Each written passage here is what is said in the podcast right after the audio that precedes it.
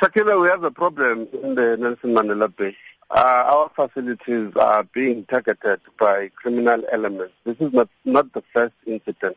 Uh, this started with our emergency services, where they would be called out to folks' calls, only to be robbed at gunpoint.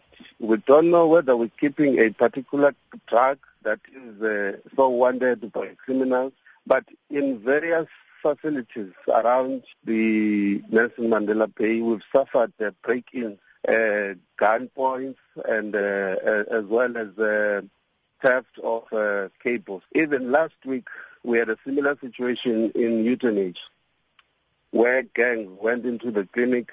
They were fighting amongst themselves. And it's natural. Nurses are, are human beings. They will react.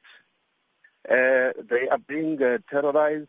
Our patients are being terrorized. Now, what are we doing as government? As health, we are spending over a billion in ensuring safety of patients and, and, and our staff members in all facilities by hiring private security services. But we're not running, we're not in a war zone. That which is there is appropriate for a public uh, health facility. And you must also understand, Sakina, in terms of the law of the country, all public health facilities are gun-free zones. So we cannot arm our security personnel, but we suffer these uh, uh, incidents. We are trying, even in this instance, we are trying to beef up security. We are trying to build on the warm bodies that are there by also procuring uh, electronic security system. So health is just a, a, a target of criminals. Uh, last year, we installed in our Jose Pearson TB Hospital in Port Elizabeth, we installed a state-of-the-art security system, which was burnt down. So we have a problem, but the society has to assist the police. They have to assist the department. Even if we were to hire as many as 100 security uh, guards to, uh, to, to, to, to guard one facility, would still be targeted. These people have total disregard of health services. Yet tomorrow, the very same criminals, they would need the help of the department, the help of those nurses whom they are putting uh, uh, them under, under threat today. So, are you saying, um, therefore, Mr. Kupelo, that uh, you, are, you you do you don't know what to do beyond what you've already done? No, no, no, no. I cannot say that. We we, we have a, a responsibility. We are a government, but it cannot be government that alone. The society has a role to play here, and those criminals they have to understand that these are health facilities. Even in war situations, nurses, doctors, health workers are spread. You cannot target such people who are providing such an essential service to the society. So we're saying community must work with the police, they must work with us.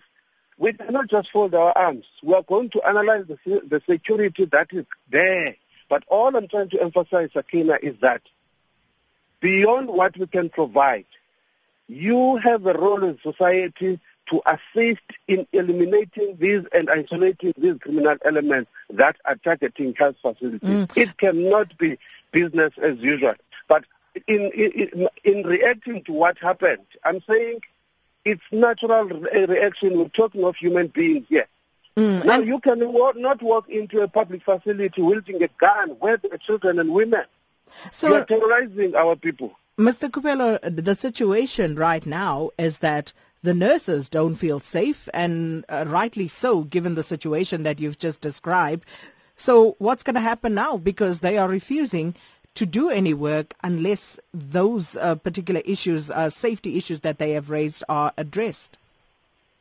I, have just uh, uh, indicated, Sakina, that we, we, we are a gun-free zone. Uh, we cannot arm security.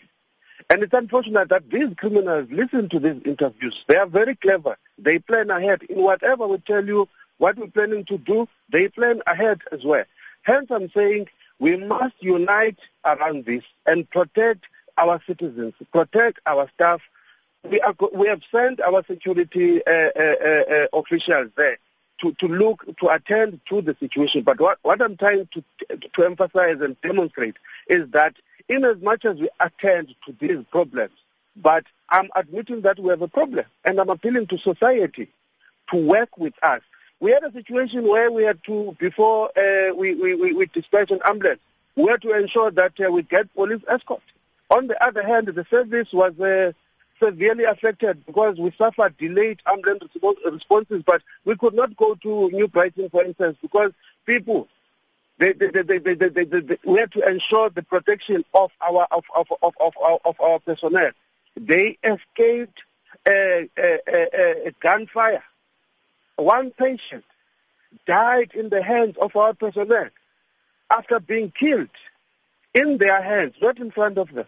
They escaped unhurt. It was a problem. So we have a problem. There's a problem in the Nelson Mandela Bay in as far as health services which are being targeted by criminal elements.